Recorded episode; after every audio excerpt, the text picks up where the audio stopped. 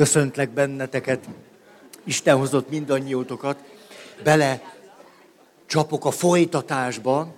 Azt is mondhatnánk, hogy tulajdonképpen az érzelmi intelligencia fejlesztésének a lépéseinél járunk. Hogy hogyan fejleszthető bennünk, így neveztük ezt meg, hogy fejleszthető bennünk az együttérzés, ezt a ezt a széket neveztem ki ennek, hogyan fejleszthető az irgalom, az együttérzés, ezekhez össze, ezekhez kapcsolódva a megértés, a megbocsájtás, hogy ez hogyan fejleszthető mégpedig úgy, hogy közben sosem veszítjük el kapcsolatunkat a másik, őt kiegészítő értékkel, ez pedig az igazság hogy hogyan lehetséges úgy fejleszteni az együttérzésünket, hogy az igazságot nem vesztjük el, és ha már öt szék van, lehet, hogy akkor ezt nem bírom ki, hogy akkor mutatok egy sort, hogy tulajdonképpen hogy is láthatjuk ezt, ha nem lett volna öt szék, akkor ezt megúszszátok. De hát most már öt szék megihletett engem. Azt is mondhatjuk, hogy a jéghegy csúcsán az igazság van valamilyen igazság, valaminek az igazsága, valakinek az igazsága. Itt például az, hogy ki mondom azt, hogy nekem van igazam. Vagy hogy ebben nagy igazság van, így kellett volna lennie, vagy hogy ez jogos, vagy nem jogos. Az igazságot, hogyha egy picit megnézzük, hogy mi, mi van mögötte, akkor az igazság mögött egyszer csak elkezdünk valakit látni, és azt mondjuk, hogy na, milyen érdekes az igazság mögött, itt fölfedezünk egy értéket. Hogy valaki az igazságra utal, de tulajdonképpen egy értéket próbál behozni, vagy hangsúlyozni, vagy megjeleníteni. Itt egy érték van. És ha tovább megyek, egy érték mögött pedig egy szükséglet áll.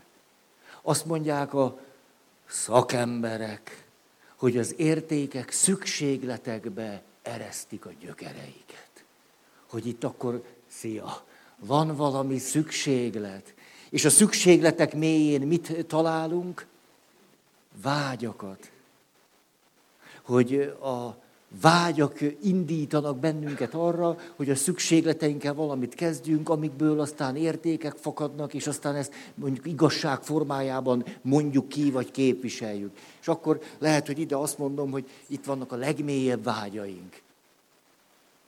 És amikor a, a két széket használom, akkor tulajdonképpen nem akarom ezt hosszan mondani, csak hogy mégiscsak miről beszélünk, akkor az együttérzést, az érzelmi intelligenciánkat úgy szeretnénk fejleszteni, hogy közben ezeket a lépéseket nagy becsben tudjuk tartani. Vagyis az igazságot, bárkinek az igazsága mögött azokat az értékeket, amiket ő az igazsága révén képvisel, azokat a szükségleteket, amelyek az értékek mélyén ott vannak, és hogy tulajdonképpen eljutunk egy emberig, akinek ott vannak az emberi, sőt nagyon mély vágyai. Ezért, hogyha az együttérzést úgy képviseljük, hogy elfelejtjük az igazságot, akkor tulajdonképpen szembefordulunk nagyon sokakkal, sokaknak a legmélyebb vágyaival, szükségleteivel, értékekkel, és az igazsággal. Ezért, ha szabad így mondanom, nem engedhetjük meg magunknak, hogy az érzelmi igényességünket úgy fejlesszük, hogy azt az árat gondoljuk, hogy ezért meg kell fizetni, hogy az igazságról nem veszünk tudomást. Nem, ezt az árat nem, hogy nem kell megfizetni, hanem, ha, pont fordítva, ide majd el szeretnék jutni, de ezt már úgy is kimondtam egyszer, hogy előbb-utóbb az érzelmi intelligencia fejlesztése rászorul majd arra, hogy az igazsággal jó barátságba kerüljünk. Mert hiszen az igazságok mögött értékek vannak, értékek mögött szükségletek, szükséglet mögött vágyak, és a vágyak mögött a legmélyebb vágyaink. Hey! Tehát szükségünk lesz erre a székre. Nem akarjuk szem előtt éveszteni. És akkor mondom egymás után a pontokat, egy kicsit szőrszál hasogatóan csinálom, be kell ismernem hogy ez a szőrszál hasogató mód, ez nem véletlen azonban, mert arra jutottam, hogy legalább életünkben egyszer valóban nézzük meg az összes, összes lépést egymás után. Hogy nem mossunk össze mindent mindennel, fejezzük ki, hogy ott van valami különbség, mert lehet, hogy valamikor pont arra lesz szükségünk. És akkor így szólt az első, Fölismerem magam vagy mások érzéseit, hogy egyáltalán ott érzések is vannak. De még csak nem, nem, nem valami nagy dologra gondolok, hogy egyáltalán ő ott érzett valamit. Mert gőzöm sincs, hogy mit. Hogy én éreztem valamit. Mikor megkérdezik tőlem, hogy érzed magad, Feri, nem mondjam azt, hogy a kedd egy nehéz nap. Ez lehet, hogy nagyon igaz, de nem sok mindent árul el abból, hogy milyen érzéseim vannak. Hát, hogy egyáltalán léteznek érzések. Ugye van, akinek már ez is nagy művészet. Ugye van, aki beiratkozik egy posztgraduális képzésre, már egyetemet végzett, és lesz egy másoddiplomája, és a végén az a nagy sikere, hogy most már tényleg biztos benne, hogy mások érzésekkel rendelkező lények és hogy a magatartása másokban érzéseket kell. Tulajdonképpen egy két éves posztgraduális képzés után ez nem is egy kis eredmény. Kifejezetten nagyra értékelem. Jó, tehát ez az első. Második, hogy megértem az érzéseket. Itt most, itt most még nem a mélyét értem meg, hanem egyáltalán összekötés, na, összefüggésbe kerül bennem egy érzés azzal, hogy hát ennek van valami értelme, ennek van valami logikája, van valami célja, valamit kifejez, hogy ez nem hülyeség, nem marhaság, nem értelmetlen, nem fölösleges, nem érdemes rá azt mondani, hogy na látod, ez sehova se visz. Mert az egy érzés, ami éppenséggel mindig visz valahova. Na jó. Harmadik, elfogadom az érzést, és mögöttük a szemét, nem akarok itt elmélyedni. Negyedik, elfogadom, engedélyezem is, hogy az az érzés legyen. Megengedem, hogy legyen. Magamnál megengedem, hogy ezt érezzem. De nagy dolog, mikor egy papot megkérdezünk arról, hogy és akkor dühös lettél? És erre azt mondja, hogy igen. És nem azt mondja, én hogy lettem volna már dühös? Hát pap vagyok. Hát kizár dolog, hogy dühös legyek. De egyáltalán nem kizárt. Tehát, hogy egyáltalán megengedem, hogy az az érzés nálam legyen. Ötödik pont, együttérző vagyok a magam vagy a másik érzésével. Ez megint csak a személyiségünknek bizonyos érettségét is föltételezi, mert az együttérzés nem jelenti azt, hogy elveszítem a saját érzéseim. Tehát például egy konfliktusban vagyok a feleségemmel, mondjuk én ezt most átélem, és miközben konfliktusban vagyok vele, nagyon dühös vagyok rá, mert úgy szólt hozzám, ahogy nekem az bántó. És ahogy már 15-ször kértem, hogy ne szóljon hozzám. De közben pedig együttérző tudok lenni azzal az állapotával, aminek a hátteréből fakad az, hogy így szólt hozzám. Azt az érzést nagyon is meg tudom érteni. El is tudom fogadni, hogy az ott van. Mögötte a szemét is elfogadom. Ez azt jelenti, hogy tulajdonképpen egyszerre két érzést, egymásnak ellentmondó érzést élek itt meg. Az egyik, hogy együttérző vagyok az ő haragjával. A másik, hogy együttérző vagyok az én saját haragommal, vagy csalódottságommal, vagy indulatosságommal, vagy dühömmel. Ah. Következő, hogy az érzések lehetőséget biztosítanak a közelebbi kapcsolatra. Hogy az érzések zseniálisan jó dolgok. Itt most egy picit megállnék, hogy az érzések vagy érzelmek lehetőséget adnak arra, hogy a kapcsolatunk elmélyüljön. Így mondtam, ez kicsit tenyeres talpas, hogy igen, akkor az azt jelenti, hogy egy pedagógiailag értékes helyzetre nyílt lehetőség ahol a, mondjuk ez egy gyerekkel való kapcsolat, hogy a gyerek valamit megérthet, megérezhet, elsajátíthat, valamire rácsodálkozhat, hogy éppen az érzelmi intelligenciáját lehetséges lesz most fejleszteni, miközben ő toporzékol, dühöng és rátaposott a maciára. Pedig arra nem szokott, de most tapossa. Hogy ez egy jó lehetőség arra, hogy itt valami fejlesztés történjen. De itt most megállnék, és azt mondanám, hogy jó lehetőség két dologra még. Az egyik, hogy én magam fejlődjek. És hogy valóban, hogy a kapcsolatunk fejlődjék, és ezért vagyok nagyon kritikus azzal, erről már gyakorta beszéltem. Tudjátok, hogy van bennünk egy vágy, és mondjuk a céges világban ez a vágy még sokkal erősebb. Hogy Rendben van, megrendelünk magától valamit, és megoldásokat kérünk. Megoldásokat kérünk. Mondja meg, hogy ezt a helyzetet, ezt a konfliktust, vagy ezt a célt hogyan tudjuk elérni, adjon nekünk megoldásokat, mert ez ér nekünk valamit. Ezt nagyon meg tudom érteni. És ezért nagyon nehéz arról beszélni, hogy jön egy szülő, és azt mondja, hogy adjak megoldást. Jön egy férj, és azt mondja, adjak megoldást. Azt mondani, hogy tulajdonképpen van, mikor ez így működhet. Mondjuk valami nagyon fontos ismeretet átadunk. Hogy kicsit kívül lehet, hogy a megoldás felé fogja magukat segíteni az, hogyha nem bántják egymást. Tényleg? Lehet, hogy ő benne sose tudatosult. És nagyon bántani fogják egymást, ez nem segíti a kapcsolatot. De minél, minél mélyebben vagyunk benne az élet szövetében, annál inkább mi fog történni? Hogy nincsenek megoldások, hanem mi vezet valamiféle megoldása az, hogy végigmegyünk egy folyamaton. Tulajdonképpen ezt így fogalmaznám meg, hogy itt van, hogy megoldást keresek. Kellene nekem egy megoldás.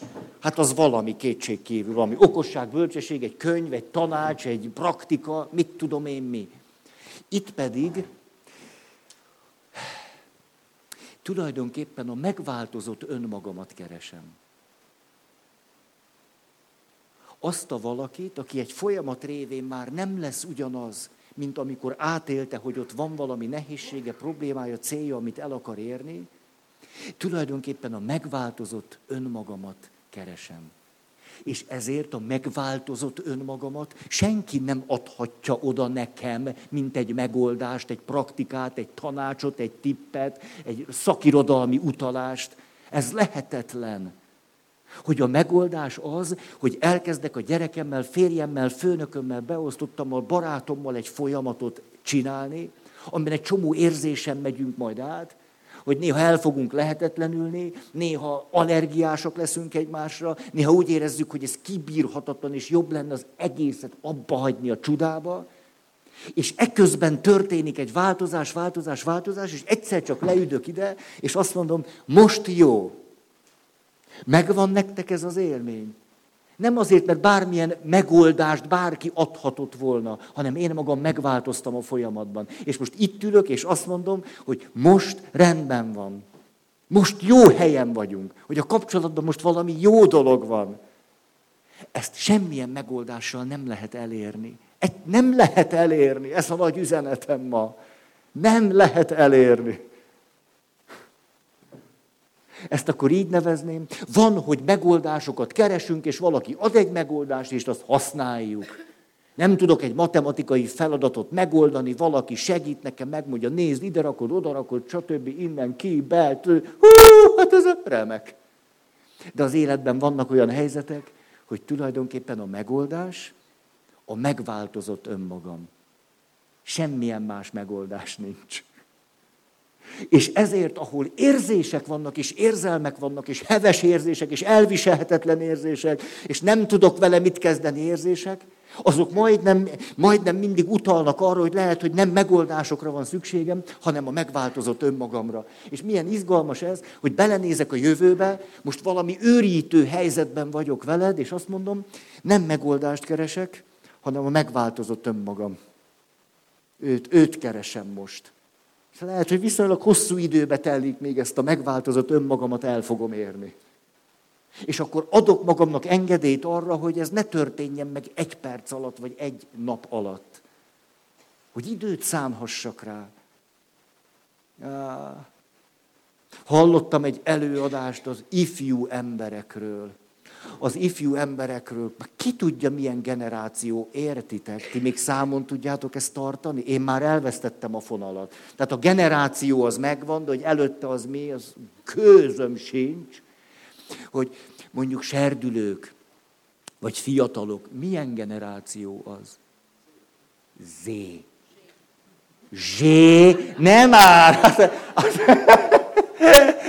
Ezt, ezt tudom a legkevésbé elképzelni. Most nem csapsz be, nem. Z tényleg? Hitelesítsétek, az. Oké. Okay.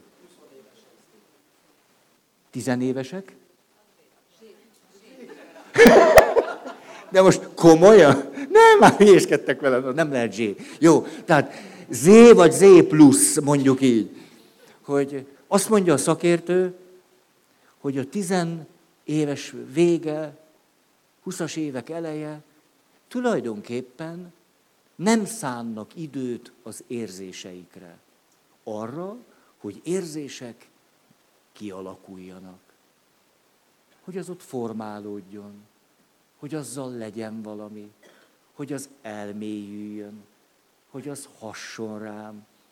Hogy akkor elkezdjek gondolkodni, hogy ha ezt érzem, akkor mit kéne csinálni. Hogy oly gyorsan a pillanat, pillanati kielégülés, pillanat, pillanat, pillanat, azonnal most rögtön, hogy nincsen valójában nem tere, ideje az érzelemnek. Nem tud megszületni, nem tud felnőni, nem tud esetleg elpusztulni bennem. Nem esik jól néha, hogy valami kínzó érzést éltek meg, és eltelik egy hét, és kettő, és három, és engeditek, hogy elpusztuljon. Az jó dolog, ugye? Hogy egy érzés szép lassan kimúlik bennetek. De hogyha én érzek egy, egy nyomorító, kínzó érzést, és utána rögtön iszom, rögtön 125 módon stimulálom magam, akkor tulajdonképpen nem engedem meg, hogy ez az érzés szép lassan kimúljon belőlem. És akkor egyszer csak lesz egy tapasztalatom, hogy nem mondom, hogy az idő begyógyítja a sebet, nem szeretem ezt a mondást. Nem. De idővel kétség kívül érzések csillapodnak. Kétség kívül az érzéseknek magassága, mélysége valahogy olyan konszolidálódik. Hely, jól van, gyerünk. Tehát a megváltozott önmagamat keresem, nem pedig megoldásokat. Következő, meghallgatok és meghallok érzéseket és érzelmeket, és emlékeztek, itt próbáltam két dolgot mondani, amit izgalmasnak látok. Az egyik, hogy Kár Gustav Jung mondja, hogy elvesztettük az érzékünket a nagy történetek iránt. Hát mitől válik egy történet nagyjá? Nyilván azáltal, hogy időt szántam egy érzésre, nem mentem rögtön a következőhöz, nem mentem rögtön a harmadikhoz, rögtön a negyedikhez, vagy nem próbáltam állandóan érzések elől menekülni, és érzéseket ki, di, di, di. Hogy ott vissza tudtam érzésekhez térni, és aztán meg tudtam azt eleveníteni magamban, és vissza tudtam emlékezni rá, és elő tudtam akkor hívni azt az érzést, és el tudtam benne mélyedni, és körbe tudtam járni, és meg tudtam szagolni. Hogyha ez volt az egyik, hogy elveszítjük az érzékünket a nagy történetek iránt. És a másik, most átülök, most másra szolgál a két szék, amivel meg befejeztem, hogy elvesztjük az érzékünket a kis történetek iránt. Hogy egészen kicsi változások milyen nagy jelentőségűek tudnak lenni. Hogy egészen egyszerű gesztusoknak milyen nagy jelentősége van. Hogy lehet, hogy történik valami nagyon nagy baj, és én nem csinálok más, csak megfogom a kezét. És a nagy bajhoz képest a kézfogás semmi, főleg nem megoldás. Annak a kézfogásnak mégis nagy jelentősége van. Ez egy kis történet. Fogni, meg, megfogom valakinek a kezét, kis történet. Nagyon-nagyon jelentősége. Tehát az érzelmi intelligenciában ott van az, hogy van érzékem a nagy és a kis történetek iránt. Mégpedig azért, mert mind a kettőben nagyon fontos érzések vannak. Akkor most megyek tovább. Azt mondja, erről nem volt szó, hogy elismerem az érzések jogosságát, és hitelesítem azokat. Á, ez egy új szempont. Elismerem az érzések jogosságát, és hitelesítem. Emlékeztek erre? Mit jelent ez, hogy hitelesítek egy érzést? Hát ha, hát, ha valamire rászorulunk az emberi viszonyainkban, akkor ez a hitelesítés. Képzeljük el, én vagyok, tudjátok, az a feleség, aki durván nyitok. Nem igaz, hogy már megint azt a rohadt számítógépet kell nyögtetned. Itt azért egy pár variánson túljutottam. Érzékeltétek, hogy a papi méltóság hogyan szabott gátat valamilyen gátlástalan érzelem kifejezésnek? Hogy egyszer elegem van ebből. Te megőrülök attól, hogy bejövök, és egy zombi ül itt. Hát komolyan, te látnád magad ilyenkor, hogy milyen az arcod. Hogy, hogy ilyenkor, mintha valami nem is emberi lenne. Tudod, hol láttam utoljára ilyen arcot? Nem, ezt egyébként meséltem nektek, Las Vegasban. Tehát a, komoly, tehát ahogy a számítógép előtt kinéztek, most direkt provokatív vagyok, ahogyan a számítógép előtt kinézünk, ahogy a második órája, az, az a tekintet, az a létezés, az egészen hasonlít ahhoz, amit Las Vegasban láttam, amikor emberek egy ilyen lárvaszerű, puha, de mégis ilyen élettelen, sápat, a, a, a szem nem néz sehova, hanem csak úgy mered, nincs, nincs semmi ezért nem érdemes Las Vegasba menni, csak azt a csalódottságomat szeretném elmondani, hogy direkt vittem pénzt Las Vegasra. Én vittem pénzt, arra gondoltam, hogy hát azt tuti, hogy az én néhány, hát legalább a félkarú rabló, hát az a minimum, legalább egy ilyen cseresznyés buli, tudjátok, azt, hát, hát hol, ha nem ott, az mindenképp, ruletta, az tutiság, királyság, Hát meg valami póker. Hát mikor? Hát most valószínűleg sosem megyek oda-vissza. Hát legalább négy dolog. És hogy jöttem, mentem, hát először értitek, hogy föl megnéztem a terepet, hogy hol van a nyerési esélyem igazán. Hát próbáltam úgy csinálni, mint a naív lennék, tudjátok, hogy aztán élvezzem is. És hogy jöttem, mentem, előbb-utóbb a játékokról a játékosokra vetődött a pillantásom. És az volt érdekes, hogy teljesen mindegy volt, hogy mit játszanak. És az is mindegy volt, hogy vesztenek vagy nyernek. Ez volt az érdekes. Minden mindegy volt. Ami viszont nem volt mindegy,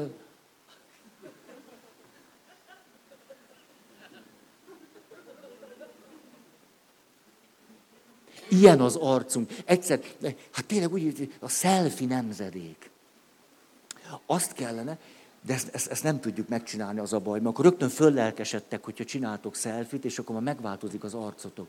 Érdemes volna valami programot kitalálni, hogy amikor éppen, de úgy van, hogy, hogy a gép érzékeli, hogy már egy órája ott ülsz előtte, és csinál rólad felvételeket.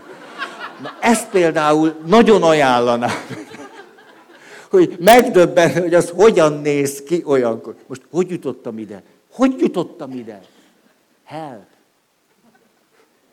mindjárt megnéz. Tessék, a dur, ez az! Pali? Köszönöm. Tehát én vagyok a feleség, aki éppen ezt kérem számon a férjemen, hogy nem tudok együtt élni egy zombival. Hát én nem egy zombihoz akartam hozzá menni. Na, tehát van egy durva nyitás, elárasztás, tudjátok, egy százalék esélyen van, hogy ebből még valami jó süljön ki. Az nem sok. Ez a helyzet mitől változik meg? Én mondhatom azt, hogy nézd, John Gottman leírta, Feri elmondta, vita már ezek után nincs. Ezt odafordulhatod, és mondhatod, hogy e, most ezen nem kezdek el veled vitázni. Tehát teljesen nyilvánvaló, hogy amíg durván nyitsz, és ameddig elárasztasz, te vagy a hülye. Hát ez nyilvánvaló, nem? Tehát szakirodalmi utalásokat tudok hozzá. Meg tudom mutatni, hogy hanyadik oldalon van, hogy aki ilyet csinál, az apokalipszis lovasán csattog. Ennyi. Tehát itt én most mit, mit csináljak még? Hát értitek, ha valaki napnál is világosabban rosszat csinálok, ezen nincs, nincs mit ezen foglalkozni. Mit foglalkozzak vele? És ettől megyünk tönkre. Az érzelmi intelligenciában egyszer csak, hogy eljutok oda, azt mondom, hogy de annyira jó volna, úgy megérteném, életemben egyszer. Szívesen végigmennék a listán, hogy egyetlen ott valami érzés van, hogy, hogy ott valami érzés van. Mert mondhatom azt, hogy ilyet normális ember nem csinál, amit te, hogy egy százalékra redukálja az esélyeit. De hogy tulajdonképpen itt egy érzés van. Jé. Akkor megértem ezt az érzést. Elfogadom az érzést, mögötte a szemét. Most, hogy együttérző tudok-e lenni, vagy nem, erre kell nekem három hét. Hát minimum, mert úgy begyakoroltam magam, hogy ilyenkor csak a saját érzésemnél vagyok. És akkor egyszer csak emlékeztek a példára, eljutok oda, hogy megkérdezem a feleségemet, hogy tulajdonképpen miért csinálja ezt. És ő egész megdöbben ezen, mert ezt még sose kérdeztem meg tőle. Mindig vittem a szakirodalmat. De komolyan át is küldöm neki másodperce pontosan, hogy hol, hol van. És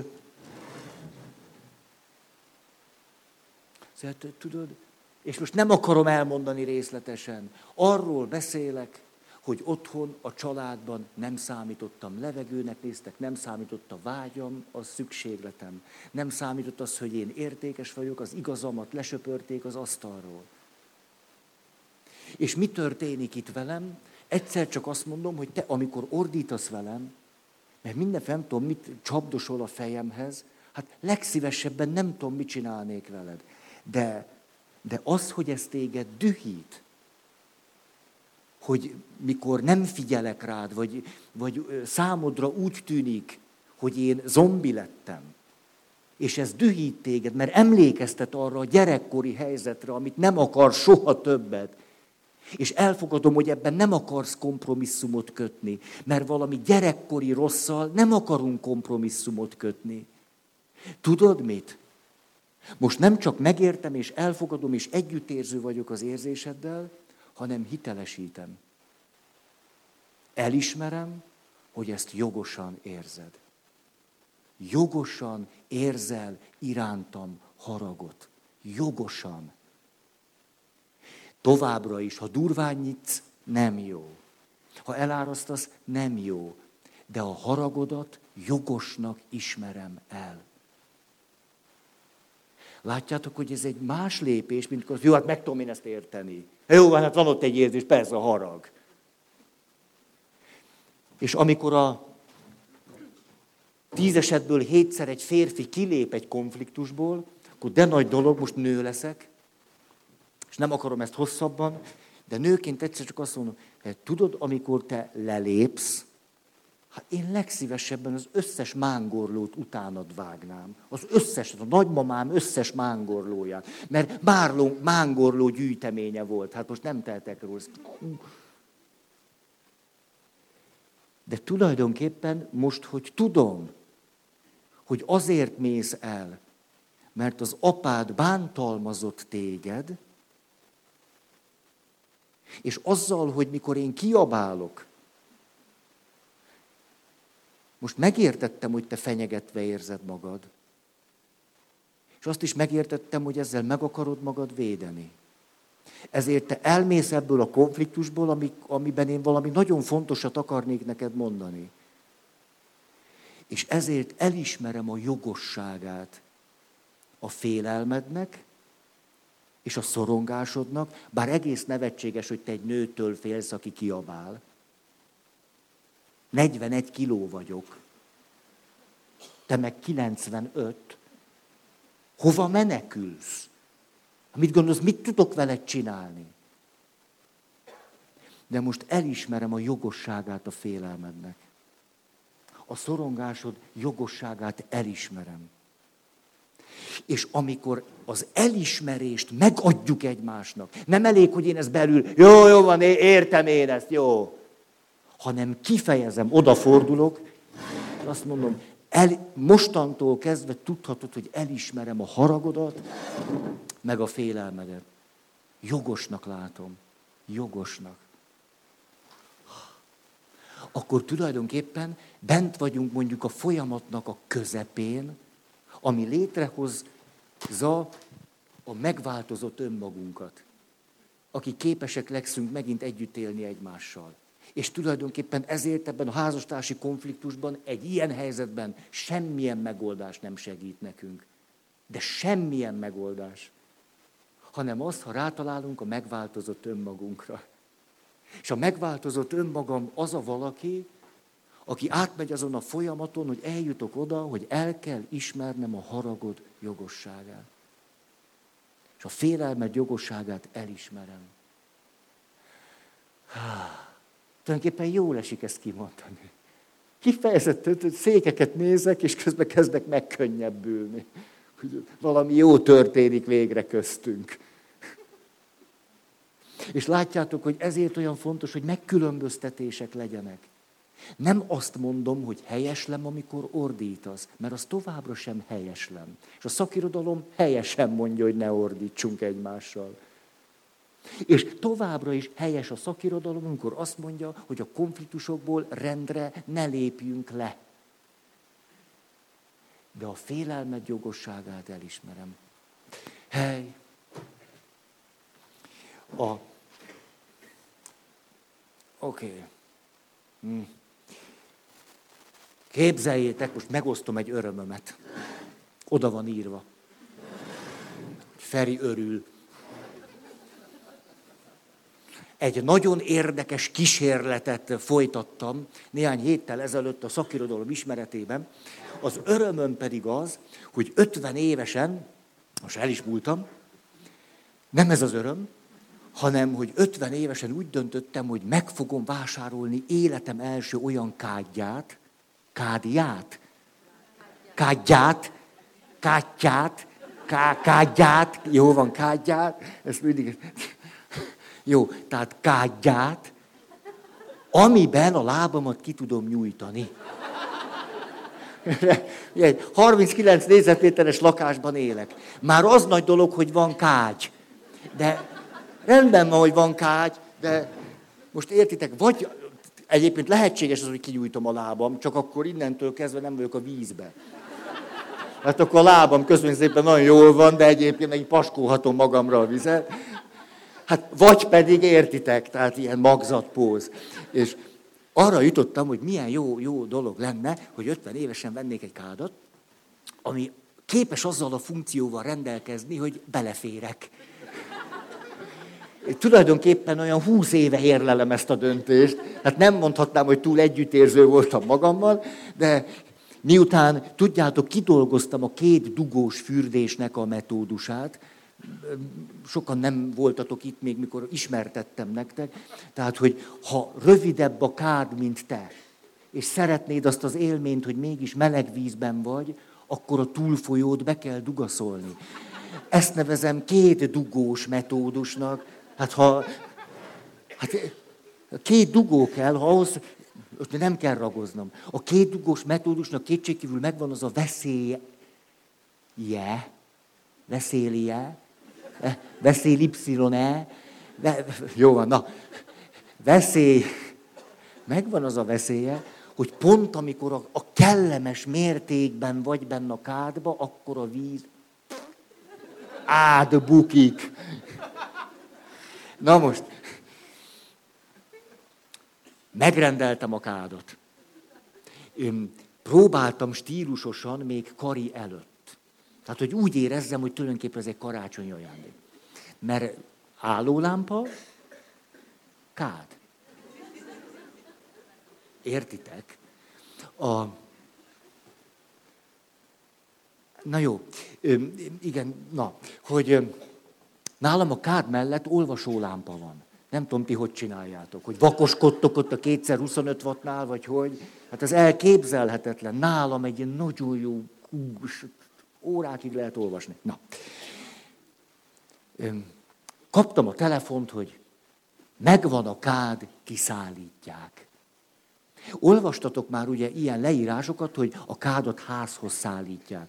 Most életemben először szembesültem azzal, hogy a kát házhoz szállítását szó szerint kell érteni, tehát azt az ajtóig viszik. És utána nekiálltam ilyen izéket böngészni, hogy tényleg sehol nem hirdetik azt, hogy házba szállítják a megvásárolt árut, hanem mindenhol ezt mondják, hogy házhoz szállítják. Micsoda zsenialitás. Igen, de hát a kád értitek 90 kiló, vagy mit tudom, hány kiló, és beszéltem a hölgyel. És a hölgy mondja, hogy nagyon sajnálom, de tulajdonképpen olyan sok megrendelésünk van, és hát ezért több autó viszi a megrendelt árukat, hogy hát ezt az, ezt az árut is a többivel együtt csak egyetlen sofőr viszi, tehát nem lesz módjában a kádat a házba vinni. De hát tulajdonképpen ez így korrekt is, mert hogy házhoz szállítást vállaltunk. Hát azért a harctéri idegesség elfogott. Hát azért akkor ilyenkor kell tudjátok pulzust mérni, hogy Szóval azt a szőrszál hasogató, azt a szofisztikált, 21. századi, na, és hirtelen eszembe jutott, a dühömben a következőre jutottam. Hát egész biztos, hogy nem nekem kell a céget megértenem, és együttérzőnek lenni a sofőrrel, hanem valahogy én bennem az lenne, hogy ez fordítva van. Hát, hogy ők megértőek és együttérzők velem, hogy valahogy ez úgy hozzá tartozik ehhez a világhoz. Tehát, és akkor arra gondoltam, hogy, hogy ezt kifejezem. El fogom ezt mondani. Hogy hát kérem szépen, én szerintem fordítva kellene lenni. Ne engem kérjen, hogy megértő legyek, hogy milyen túlterheltek, meg minden. Hát én vettem meg a kádat, legyenek velem megértők. És együtt én vagyok a vásárló. És aztán arra gondoltam, mi lenne, hogy ezt az egészet megfordítanám. És arra kérném a hölgyet, hogy legyen velem együttérző. Hogy lehet, hogy az hatékonyabb lesz. Hát tudja, én azt hittem be hozzák. Hogy már úgy elképzeltem, hogy ezt a kádat, amit annyira szerettem volna, hogy ott, ott látom már a fürdőszobában, nem egy mínusz három fokba, ugye a, a kerítés tövében hogy hát ez a kád, tudja, hogy ez, hát a, a kád tudja, hogy a, a melegség, meg az ebbe, abba, hogy úgy fürdünk, van jó ízűen, van benne valami, ez az intimitáshoz kapcsolódó, és úgy elképzelem ezt a kádat ott az olvadó jég hátán. És egyetlen szóval sem mondtam, hogy hozzák be a kádat. Arra gondoltam, hogy ne csinálunk egy kísérletet. Arra tippeltem, hogy ketten fognak jönni. De, ketten jöttek. És behozták. Na ezzel azt akarom mondani, hogy de nagy dolog, hogy valami változást szeretnénk elérni. És milyen nagy dolog, elismertem annak a jogosságát, hogy ő kért tőlem valamit. Hogy én legyek megértő és együttérző. Elismerem. Ő ül ott a telefon mellett. Szerintem naponta hatan ordítanak vele, hogy értjük, hogy házhoz szállítás, de mit csináljak egy 90 kilós káddal, 84 éves vagyok. Mert a hölgy azt mondta nekem egyébként, hogy biztos vannak ott a családtagok, meg minden. Nincsenek családtagok. Ez egy érzékeny pontom, kisasszony. Nincsenek családtagok. És a, de, de ezt nem mondtam, csak gondoltam. Hogy ez milyen természetes, hogy majd hazajön. A nem, hát a férjemre hiába várok, hogy majd jön, hogy együtt megemeljük. Jó, gyerünk.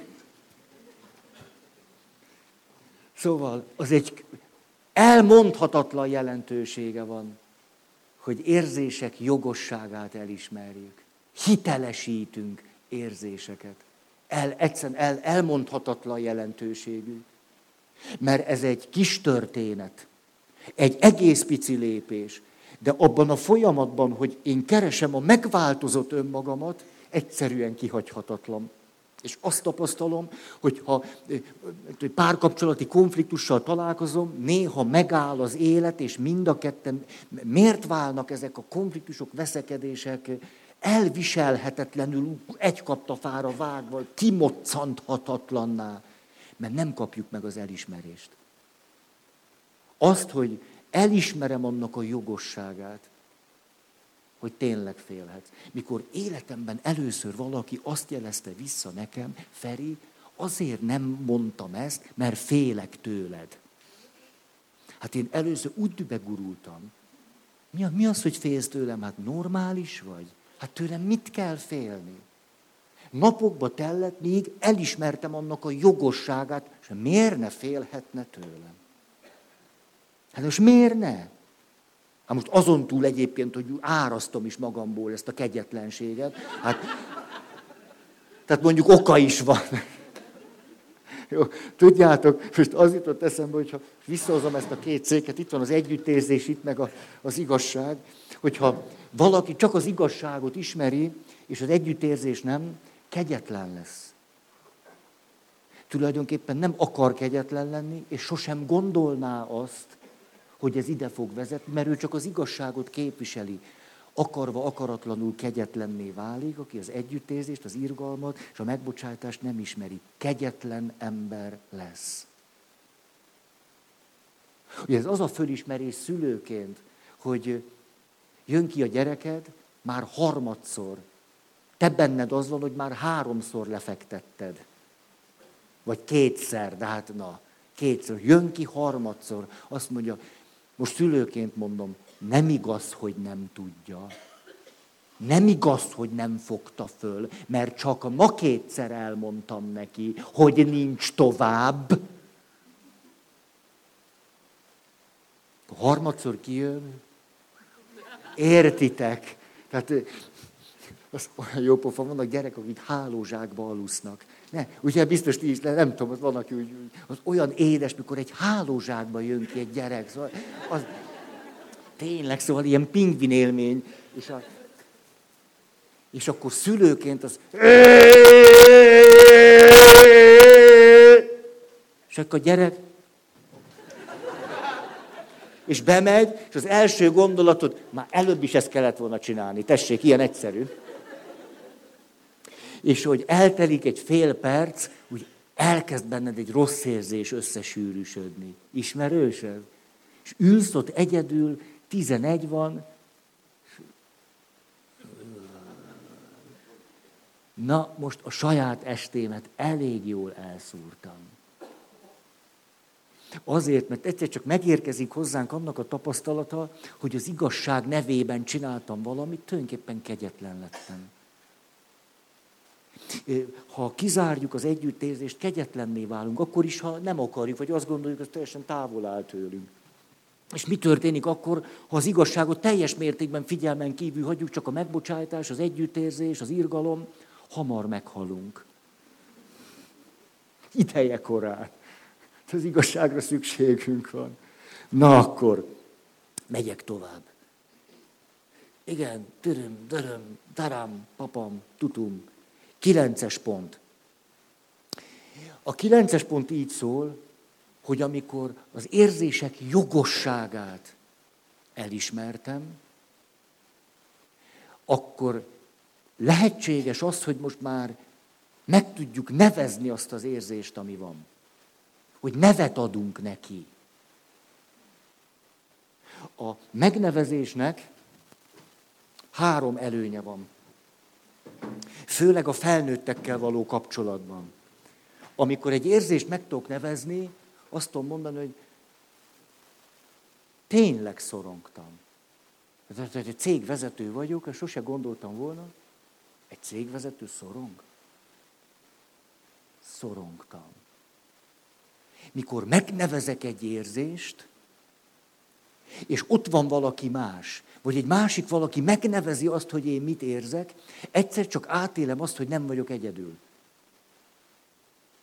Hogy valaki tanúskodik, valakinek a jelenlétében történik ez, mostantól kezdve nem vagyok a szorongásommal egyedül, mert most már te is tudod, hogy én szorongtam. Valaki hitelesít és tanúsítja azt, hogy igen, ez létezik. Nem vagyok egyedül. És ilyen értelemben, hogy nem vagyok egyedül, már is valamiképpen megértve vagyok. Hiszen hát valaki tudja, hogy én szorongtam, az csak akkor az már egy megértés. Nem vagyok egyedül, és valaki megértéssel van irántam. Ha, hát egész más így szorongani, hogy ő tudja, hogy én szorongok. Nem vagyok egyedül, és megértett engem. Ah, a más így szorongani, mint azt se tudni, hogy mi van velem. A második előnye annak, hogy megnevezek egy érzést, hogyha megnevezek egy érzést, akkor ezt az érzést kiteszem magamból. Hát már egy újabb lépés. Hát szorongtam. Ha-ha. Valami kívülre kell, akkor tudom már nézni. Hogy van a Feri, amikor szorong? Ebben a pillanatban van egy Feri, aki most nem szorong, és van egy Feri, aki szorong. És akkor érdekes módon itt vagyok az egészséges részemben, és nézem a Ferit, aki szorong. Ez egy nagy változás ahhoz képest, hogy csak szorongok. Amikor megnevezek egy érzést, valamit ki tudok tenni magamból. És ez nagyon nagy előrelépés. És a harmadik, azzal, hogy megnevezek valamit, és nevet adok neki, tulajdonképpen a kompetenciáimhoz közelebb kerülök. Hát hiszen megneveztem, hát akkor már kézbe tudom venni, hát akkor már tudok vele valamit csinálni. Hát akkor megvan, hát szorongat. Na akkor most már csak meg kell nézni a szakirodalmat. Mit kezdjek szorongással? Ha? Az érzés megnevezése,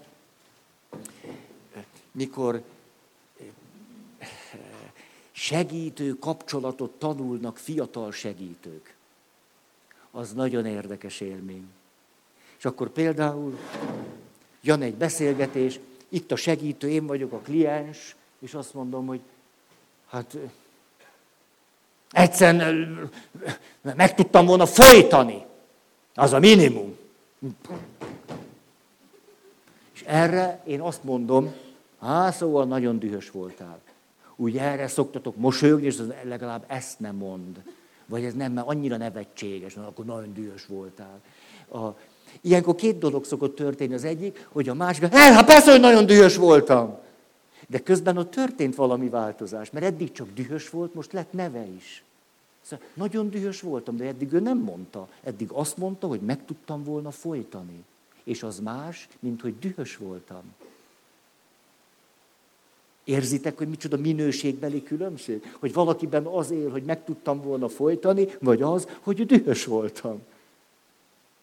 És ami a legszebb, ami nekem a legizgalmasabb, amikor én fiatal segítő voltam, és mondjuk az óvodás koromban volt, de hát tényleg valaki már akkor elkezdi, és hát, na jó, és akkor arra gondoltam, hogy ezt nekem meg, meg folytattam volna legszívesebben. Ugye, és akkor én most kezdő segítőként azt mondom, hogy á, nem esett jól neked.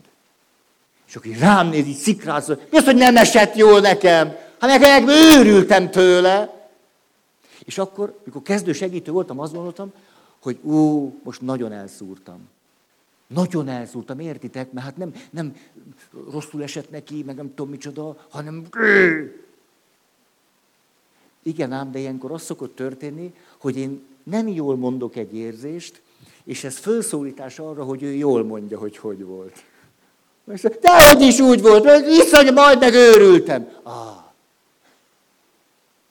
ez egy megint nagy különbség, hogy legszívesebben megfojtottam volna, vagy úgy éreztem magam, mint aki mentem, megőrül. Tehát nem is olyan nagy baj, ha nem találjuk el, hogy mit érez a másik. Mert azzal, hogy mondunk egy érzést, amit mi sejtünk, vagy gondolunk, majdnem mindig felszólítjuk őt, hogy ő helyesbítsen, hogy ő pontosítsa. Ez nagyszerű.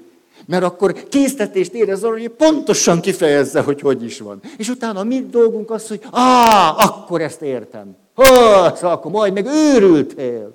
Ó, nem elvesztetted az eszedet. Hú, na, egy cifra. Úgy nehéz aztán tovább élni. Szóval az együttérzés folyamatában nem találjuk el az érzést, nem egy tragédia. Fölszólítás a helyesbítésre. Nagy erőnk. Ah, nektek is melegetek van? Nektek nem. Igen? Nem? Nem. Nem. Akkor csak én. Szó-szó. Akkor nincs konszenzus. Jó. Jó. Következő. Na. Itt eddig szinte csak az érzésekről volt szó, és most kezdjük az érzelmi intelligencia fejlesztésénél az igazság szempontját közelengedni magunkhoz. Már azért eddig is, amikor a jogosságát elismertük, amikor elfogadtuk, ugye már akkor is, de így szól a tizedik pont. Elkezdünk határokat kijelölni. Magunknak is. Ez mit jelent? Vezetem az autót, és Rászoktam arra, nincs így, csak mondom, hogy beintsek. És ezt úgy értelmezem, hogy dühös vagyok. A határok kijelölése azt jelenti, hogy a beintés és a düh nem ugyanaz. Azt mondom, hogy a beintést azt abba hagyom, a haragot mondjuk első körbe még nem. Megkülönböztetem az érzést a cselekvéstől. Illetve, hogy egy érzésből rengetegféle cselekvésmód fakadhat. Ennek a megkülönböztetésnek az érzelmi intelligencia szempontjából óriási jelentősége van. A másik ilyen megkülönböztetés, azt mondom, földühítesz. Akkor azt mondom, olyasmit csinálsz, ami engem dühössé tesz. Ez egy nagyon fontos megkülönböztetés. Mert ha azt mondom, földühítesz, akkor azt várom, hogy te valamit csinálj másképpen. Ha azt mondom, amikor ezt csinálod, iszonyatosan dühös leszek, akkor nálam van a labda, és nem nálad. Mindig, mikor az érzéseinkért másokat teszünk felelőssé, tulajdonképpen azt mondjuk, hogy nálad van a labda. Tehát az a normális, hogy neked valamit kell ezzel csinálni. Változ meg. Azt mondom, amikor te ezt csinálod, mindig dübe gurulok, kifejezem azt, hogy ez az én dühöm, és ezzel nekem kellene valamit csinálnom. Ezzel együtt két dolgot mondanék. Amikor autót vezettek és megálltok, indexeljetek, lehetőség szerint jobb oldalra, és amikor a belső sávba mentek, akkor vegyétek föl a forgalom tempóját.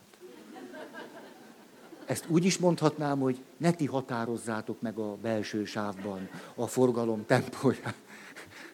A külső sávban, ami jobb kéz felé esik, ott bárki tötymöröghet, a belső sávban azonban a forgalomnak van egy konszenzusos tempója, ami összefüggésben van azzal a táblával, ami a sebesség határt jelöli. Ezt meg tudtam fogalmazni elég pontosan? Tehát konkrétan Váci út, 70, belső sávban nem 50. Külső sávba felülem lehet 40 is, mert én ott nem haladok. Külső sávba 40. Sminkelés, telefonálás, bárki, bárhogy. Belső sáv, 70-es tábla, 70. Ha 65, indexelés. Ezt a saját lelki-testi egészségem okán mondom. Ne őrüljek meg. Tudjátok, melyik nap a legnehezebb? A kedd. Jó, nekünk a kedd, Feri, nekünk a kedd. Kétség kívül a vasárnap. A, vas, a megkülönböztetés miatt megkülönböztetem a hét összes napját a vasárnaptól, nem csak azért, mert az Úr napja, hanem az az Úr vezetők napja. Ezért vasárnap, mikor elindulok reggel, akkor egy más lelki állapotba hozom magam. Azt mondom, vasárnap olyanok is vezetnek, akik nagyon régen szereztek jogosítványt, és a kizárólag hétvégi vezetés okán nincs rutinjuk. Ezért vasárnap sokkal többet elviselek az embertársaimtól, ahogy a Kressz oktatóm mondta, a puha testűektől.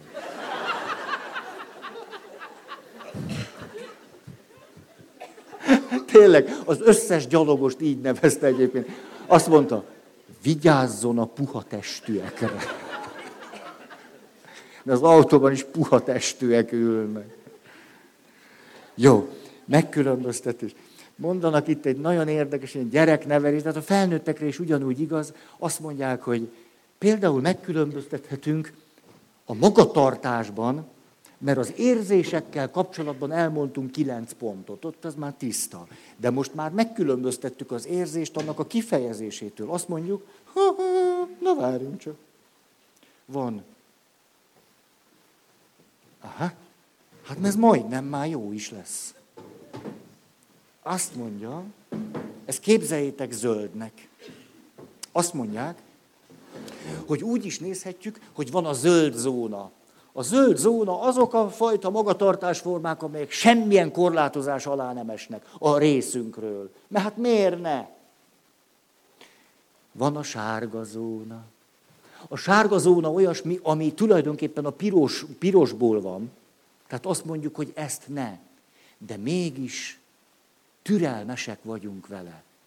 Türelmi idő, tudjátok, mint a kreszben. Mostantól kezdve két hónapig nem büntetünk. De most át lehet állni. Mi ez, hogy türelmi zóna? Például, hogyha rájövök, hogy a házastársam, amikor valamit csinál, amit én utálok, annak ő benne nagyon-nagyon mély gyökerei vannak, hogy azt csinálja. Akkor bár az tulajdonképpen piros lenne, mégis sárgának veszem. És azt mondom, abban, hogy ő itt valami változásig eljusson, a megváltozott önmagáig, ahhoz ő neki nagyon sok munkára lesz szüksége. Most így mondom nagyon egyszerűen, valószínű, hogy még többször ezt el fogja rontani. Ez a valószínű. Sőt, az is lehet, hogy egyáltalán, hogy a döntésig eljusson, hogy valamin változtasson, ahhoz is idő fog kelleni neki. Ezért ezt sárgának tekintem. A gyerekem egészséges, akkor nagyon világos kereteket szabok bizonyos dolgokban. De amikor beteg, megengedek neki olyasmit, amire egyébként azt mondom, hogy nem. Tehát mondjuk a beteg gyereknek megengedem, hogy hosszabb ideig fönt legyen, és kérjen még két mesét. De egyébként nem akarnám, hogy az a végtelenségig nyúljon. Azt mondanám, nem, hát mit a két mese, vagy három mese. De akkor mesélek neki hatot. Sárga zóna. A gyerek beteg, és olyan módon fejezi ki magát, ahogy egyébként nem is szokta.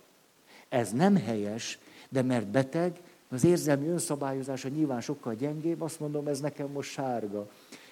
A gyerkőccel elmegyek a vasárnapi misére. És a gyerek öt éves. Nem kell tudnia végigülni a misét. Emlékeztek múlt hét egy öt éves gyereknek, egy egyórás misét, egy mínusz két fokos templomban, olyan témával, amit nem ért, nem kell tudnia csendben, rendesen végigülnie. Ha ő csendben, rendben végigüli, nagy valószínűség szerint ezt kizárólag valamilyen bántalmazás révén tudja megoldani. És nem ő a bántalmazó. egészen szinte elképzelhetetlennek tartom, hogy egy öt éves gyerek magától arra, hogy apa azt mondta, hogy most egy órát kell a mínusz két fokban nyugodtan ülnöd, de így legyen a lábad, ne kalimpálj az ördögnek, hogy ezt egy öt éves normális gyerek megcsinálja. Ha ezt egy öt éves normális gyerek megcsinálja, nem szeretném végignézni a napját, hogy ezt hogyan érte el az apja. Nem szeretném látni de különösebben megdicsérni se akarom. Hát, a, tehát például én bennem az van, ide ülök a pirosba. Azt mondom, hogy azt szeretném elérni, hogy a gyerekem rendbontás nélkül ott legyen végig egy misén. Hát nyilvánvaló ez a célom. Hát ne rohangászol, meg csapkodja a matchboxot a márványpadlóhoz. Azt például nem tartom hosszú távon különösebben jónak. De ez most nekem a sárga zóna, mert öt éves. Most tanulja. Hát ez egy folyamat. Hát ez bele fog telleni két évben, míg úgy lesz. És nekem is bele fog telni, két év alatt rájöjjek, hogy hogy tudom úgy csinálni, hogy közben nem bántom. Ez nem lesz egy kis teljesítmény. Nekem kell két év, hogy ezt megtanuljam, hogy kell úgy csinálni. Tudjátok? És aztán van a piros zóna, amire azt mondom, na ezt nem. Emlékszem, hogy, hogy például a sekrestében volt egy pillanat, két minisáns összebunyózott egymással a sekrestében. Csak úgy mondom, hogy mondjuk mi előtt mi tud történni. És de én meg vagy gyóntatásból, hogy honnan jöttem, és én arra toppantam be, hogy éppen mit az egyik lekevert neki, lekevert az, a másiknak. Hát az nekem nem sárga. Hát jó, hát idegesek voltak, hogy jó, hát jó, még nem volt rajtuk a karing, tehát akkor még így, mert azért karingben ne, hát most így anélkül még. Nem, hát az biztos, hogy én azt leállat. Csak úgy eleresztettem magam. Meg is lepődtek. Hát soha nem hallottak tőlem olyat, hogy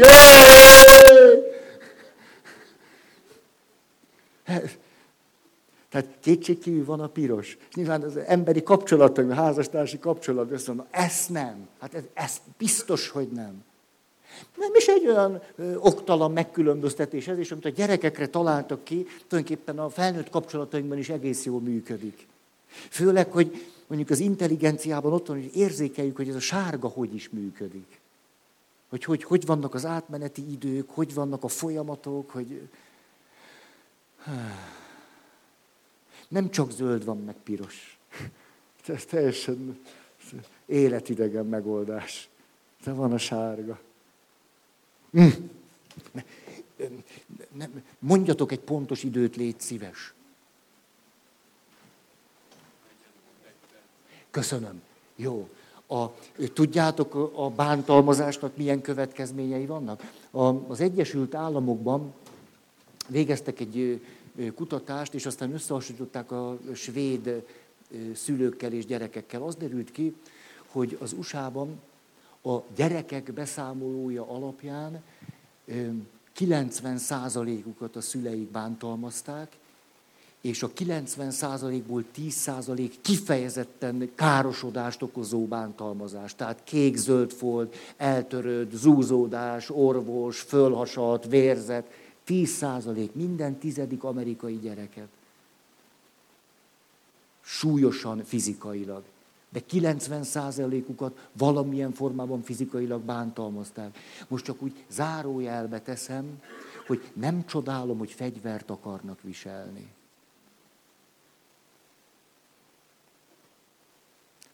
15-20 év bántalmazás után kérik a jogosultságaikat. Svédországban ez épp csak egy picit több, mint 10 százalék. A kultúra se ugyanaz. Mi történik, hogyha egy gyereket bántalmazok az érzelmi intelligencia szempontjából? Az történik, hogy amikor a haragját megkülönböztetem a magatartásától, akkor elkezdődik az érzelmi intelligencia fejlesztése. De ha semmi megkülönböztetést nem teszek, hanem jössz ide, akkor az történik, hogy a gyerek tulajdonképpen semmilyen támpontot nem kap arra nézve, hogy a haragjával mit kezdjen. Valójában én magam lemondtam arról, hogy a gyerekem ezt másképpen csinálja. Miközben az van bennem bántalmazó szülőként, hogy most jól megmutatom neki, hogy ilyet soha többet nem csinálhat. Valójában pont az ellenkezője történik. Most vesztettem el a fonalat, hogy a gyerekem a haragjával hatékonyan bánni tudjon egy kultúrának és egy intelligenciának a keretében. És mi, te, mi derül ki a kutatásokból? Hogy a gyerekek mit gondoltok, amikor bántalmazzuk őket, akkor most ide visszacsúsztak, ugye most a haragjánál van, ugye én bennem szülőként mi van? Na, most egy életre megtanítottam neki. Ilyet nem csinál. És nézzünk bele a gyerek fejébe. Képzeljétek el, hogy a gyerekek többsége egyáltalán nem azon gondolkozik, hogy ezután a haragjával mit csináljon, hiszen nem kapott semmilyen segítséget arra nézve, hogy a haragjával mit csináljon, hanem a bosszún gondolkozik. A legtöbb gyerek a bosszúról fantáziál. Ez azt jelenti, hogy én azt gondolom, hogy most tanítom meg, hogy valamit ne csináljon, miközben most segítem őt hozzá, hogy annak a kultúráját dolgozza ki, ahol az irgalmatlanság, a bosszú, a kegyetlenség, az ítélkezésnek a világa fog benne fölerősödni. Ezzel együtt az történik, hogy ezek a gyerekek, főleg, hogyha bántalmazok, még többször, és az történik, hogy mire, milyen irányba megyek, hogy letagadjak mindent, vagyis megúszszam a büntetést. Tehát a bosszún fantáziálok, a magatartáson pedig a hazugság felé fog irányulni. Hiszen ki akarja azt, hogy őt bántsák? Hát, ha egy hazugsággal meg lehet úszni egy verést, értitek, jó üzlet. Hát akkor egy olyan kultúrába segítettem bele a gyerekemet, ahol éppen nem tanul meg a jával bánni, elkezdi azt a kultúrát kidolgozni, hogy, hogy a bosszúját és a fantáziáját hogy erősíti, megtanul hazudni, megtanul megpróbálni, megúszni bizonyos helyzeteket, ez pont az ellenkező irányba van, mint az érzelmi intelligencia. Ezek a gyerekek pedig már az általános iskolában, akiket bántalmaznak, de hát ez nem kell nagy fantázia, jóval nagyobb százalékban lesznek hajlamosabbak a kisebbeket bántalmazni. Miért? Azért, mert az érzelmi intelligenciájukat a felnőttek nem fejlesztik. Miközben az a naivitás, hogy azt gondolom, hogy pont most neveltem őt meg arra, hogy mit lehet és mit nem. És pont fordítva csináltam. Pont fordítva történt minden. És én ülök, és azt mondom, hát édesfiam, már 12 évesen ilyen voltál. Az érzelmi intelligencia fejlesztése pont ez, hogy elkezdem az elejétől, most a kilenc pontot nem mondom, elismerem, hogy, hogy jogosan volt haragos. Hát elvették tőle ezt vagy azt. A tanár meg se nézte a füzetét, úgy adott neki egyest. Hogy ő tényleg tanult, a tanár mégis azt mondta neki, hogy fiam, megint nem tanulsz, ülj le. Ez egy folyamat, mert azt szeretném, hogy a gyerekem a végén egy megváltozott gyerek legyen. Ezt szeretném. De ahhoz egy folyamatot kell vele csinálnom. Ezért semmilyen megoldás, valami jó, jó ötlet, valami gyereknevelési cucc, értitek? Valami iszonyatosan modern gyereknevelési cucc. Ezek pont a legfontosabb helyzetekben teljesen fölöslegesek. Most sarkítva mondom. Ha ezeket a helyet akarjuk alkalmazni, hogy az a cél, hogy egy megváltozott gyerek legyen. Hát, vagy most még, még inkább így mondom, hát nem is kell megváltozni, hanem most alakul valamilyen né. Hát most az életkorának megfelelő reakciót tanúsított. Hát oda csapott, mert hát itt tart, hát három éves. Hely. Ezért a bántalmazás éppen az ellenkezőjét éri el. És ezért történik az, hogy bántalmazott gyerekek az érzelmi intelligencia nagyon alacsony fokán álló felnőttek lesznek. És mi azt gondoljuk, hát de megélte, nem? Hát van saját élmény, hogy ez milyen szörnyű. Hát nem együttérző aztán a saját áldozatával. Hát maga is ezt élte meg. Hogy, hogy most ezt továbbadja? Hát ki tanította meg az együttérzésre? Ja, nem tudom, ez túl ilyen izés volt, olyan kicsit úgy pillanat, néha hallom a saját hangomat, tudjátok, hogy olyan, olyan, olyan okítós, vagy nem tudom, milyen tudok lenni, vagy így, így hallom, azt nem akarok az lenni. Csak. Na, ide ülök a sárga zónára, milyen jól esik ez. Oké.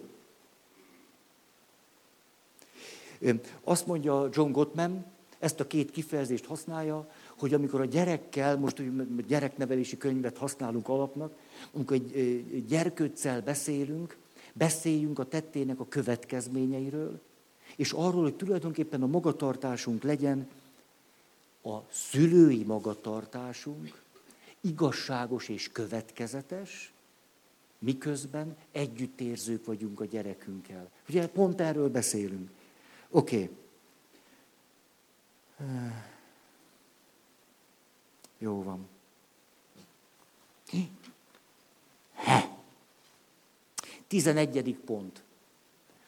Ha már itt tartunk, ide ülök megint az elejére, akkor az történik, hogy gyerekkel vagy felnőttel, akárkivel. Tulajdonképpen föltetjük ezt a kérdést, hogy amikor ordítasz, amikor a nő eláraszt, és durván nyit, tulajdonképpen mi a célod?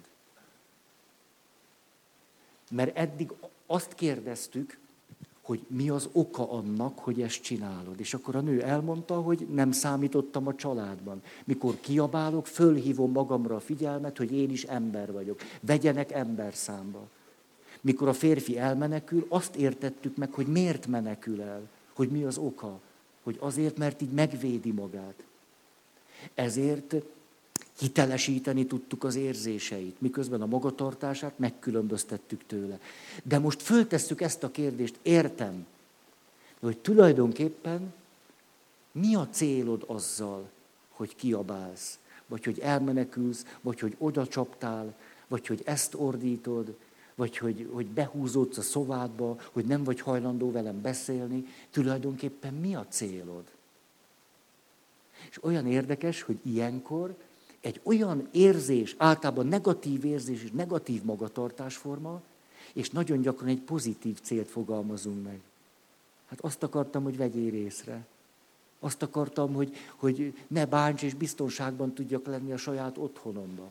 Mikor látom, hogy nem raksz rendet magad után, megőrülök, tényleg, tényleg utánad vágtam azt a rohadt, nem tudom mi, papucsot, hát sose gondoltam, hogy idáig fogok jutni, hát tulajdonképpen mi a célom?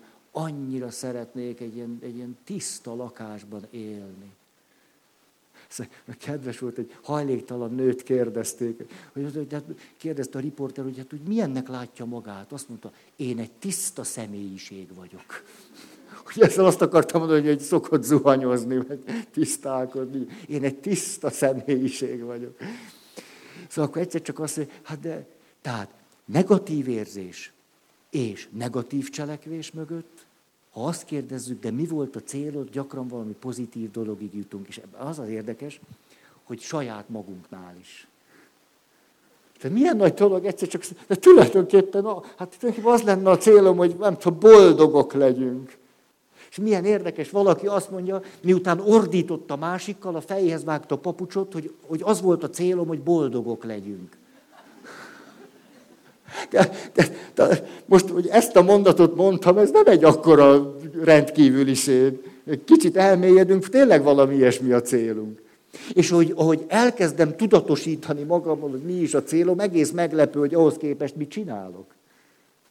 A céloknak a kimondása az érzelmi intelligencia fejlesztésében kifejezetten értékes dolog. Mert nagyon meglepő dolgokig jutunk. Na, azt mondja, igen, alap, jó most jó, alapélményem, hogy leül nálam egy nő, és a következőt mondja, megcsalt a férjem. És akkor itt mindenféle érzések, a bosszúvágy, a félelem, a harag, az indulat, az aggodalom, a csalódottság, a reményvesztettség, a kilátás, minden itt megjelenik. És akkor csináljuk a folyamatot, tíz pont, és egy órás beszélgetésbe bele kell, hogy férjen a részemről, hogy megkérdezzem tőle, miután hitelesítettem az érzéseit, mindegyiket egy szálig, mert egy, egy hűtlenséget átélt nő akármit érezhet, a férfi is, hogy megkérdezzem, hogy ezt most mind hitelesítve, megértve, elfogadva, mi most a célod? Mi a célod?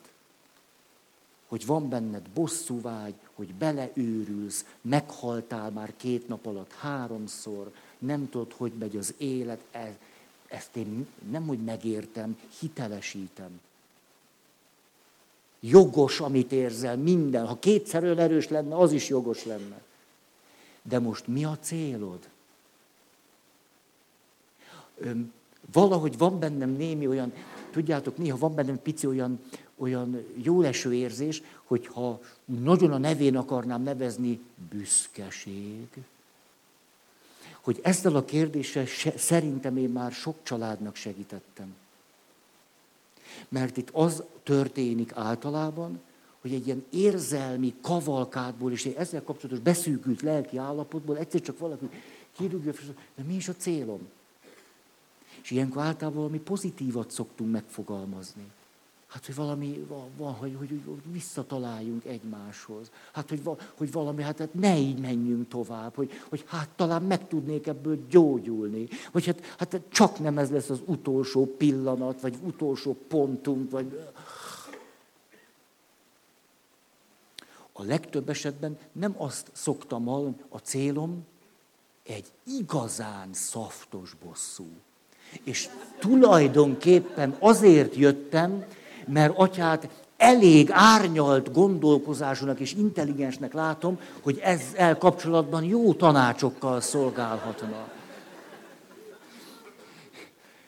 Nem, még sose kérte tőle valaki, hogy szaftos, bosszú stratégiákat eszeljünk ki együtt. Nyilván nem is jöttök ezzel hozzám. Tehát akkor rögtön a barátnőtökhöz fordultok. És, hogy már az mutat valamit, hogy hozzám érkeztek ezzel.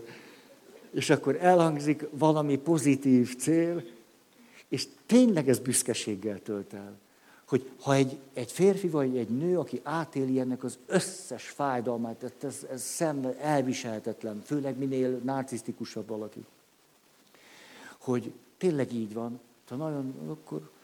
Öm, tehát tulajdonképpen az a célom, hogy hogy, hogy hogy fordulhatna ez jóra.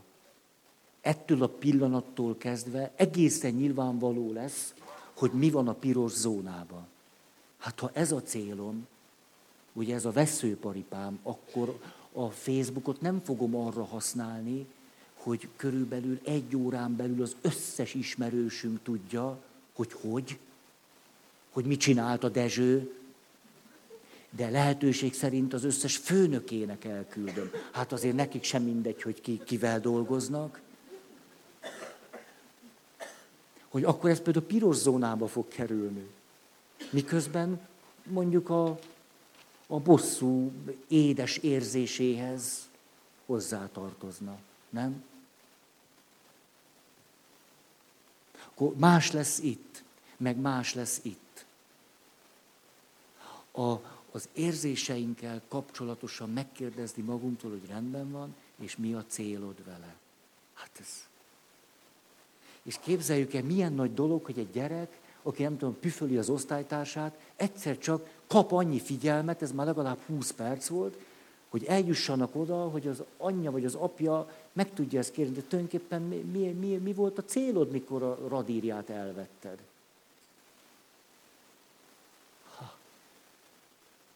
Hogy, hogy mi volt a cél? Hát mert ő elvette a tíz óraim. Nem akar... És akkor most mi a célod? Hát az a, az a célom, hogy ez, ez, ne, ne történjessen meg. Ha, na akkor mit csináljunk? Mit csinálhatunk azért, hogy ne vegyék el a tíz órait? Ez egy jó kérdés. És innen szeretném folytatni, hogy mit csináljunk azért, hogy a tíz órainkat ne vegyék el. Köszönöm a figyelmet!